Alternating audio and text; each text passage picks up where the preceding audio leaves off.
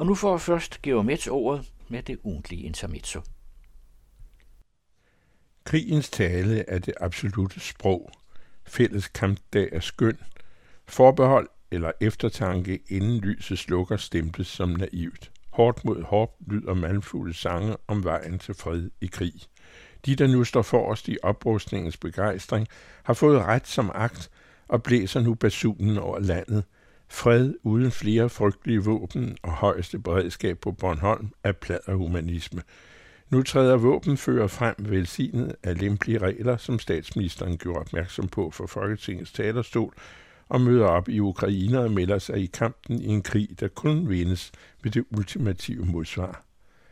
Men den, der ikke ser det ægte, uløselige dilemma og agerer varsomt i frygten for en verdenskrigs overskuelige uoverskuelighed, er dømt til at gentage summen af alverdens største ulykker, hvor summen bliver den finale. München i 1938 er Ukraine ikke. Værre. Hitler afsvor videnskaben bag den atomare mulighed som jødisk humbug og kom aldrig på højde med Manhattan-projektet og herskaren af forskere i Chicago og New Mexico, da bomben, der udbomber alle bomber, om sider efterlignede solens lys i døden over Hiroshima og Nagasaki. Den genvundne fred, drømmen om at udsætte udslettelsen af det meste organiserede liv på jord, sløres af tungetale om den totale gensidige terror med øje for øje, gevær for gevær og bombe for bombe. Europa, verden, menneskehedens eneste redning er rejsel mod rejsel, til den anden part blinker først, hvad den ene på toppen af krigsretorikken i dagen, der kommer, ikke tør, og den anden ikke evner, og i øvrigt ikke drømmer om.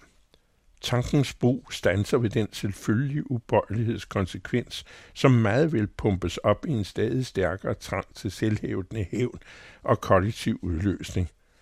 Den, der taler imod, dag på dag det uundgåelige, desmerlignende sammenbrud, udråbes snart som kujon eller godtroende tosse. Læg vel mærke til det.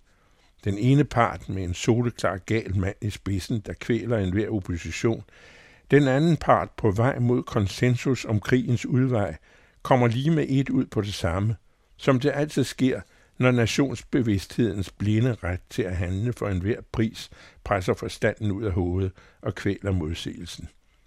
I den situation, hvor alt står på spil, og et spinkelt håb aller inderst i frygten står til, at nogen fjerner den gale diktator, hvad til synlædende ingen har mod og alliancer til, foreligger trods alt trods alt et mere realistisk håb i forestillingen om, at forenede reaktioner og forenede bestræbelser og et forenet Europa uden forbehold sammen med USA, men ikke underlagt USA, svarer og taler med én stemme, således at risikoen for fejlskud og fejltolkede hensigter mindskes for selv den besatte mand i Kreml og hans trynede hirt.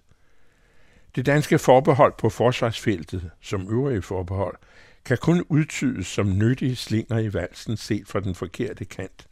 Forbeholdet opfattes næppe udadtil og i den større sammenhæng som Danmarks stolte afvisning af at opgive vitale dele af den suverænitet, landet på den store klinge i nævneværdig omfang ikke i forvejen ejer. Fortæller man småstatsfolk som forstandige hollændere, belgier og luxemburgere den historie, dør de af krig, suverænitet, hvad for en?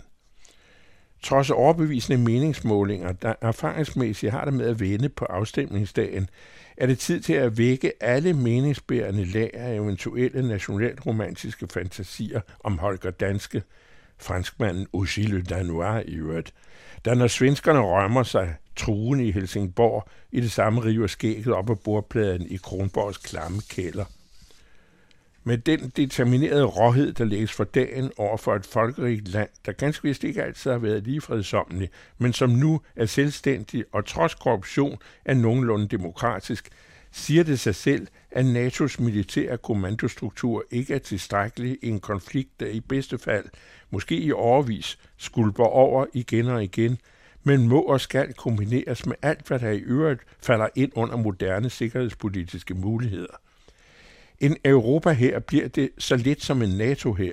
der ligesom skræmmebilledet af en europæisk her, kommanderet af en eller anden tosset italiensk operettegeneral, er sammensat af landene, der i disse dage, uanset demagogers opråb om det modsatte, bestemmer over deres egne styrker og den politik, de kan enes om.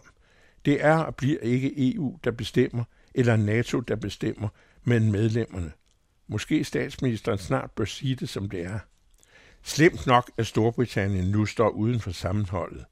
Nok ikke noget dårligt gæt, at selv de mest indædte brexiteers af den oplyste art i disse dage nu bittert fortryder, at de fjernede sig fra indflydelse på Europas kurs og har overladt den til et Tyskland, der tvunget af omstændighederne griber roret og i forbrødring med franskmændene stiller sig mere synlige i kernen af de europæiske modforanstaltninger mod katastrofen.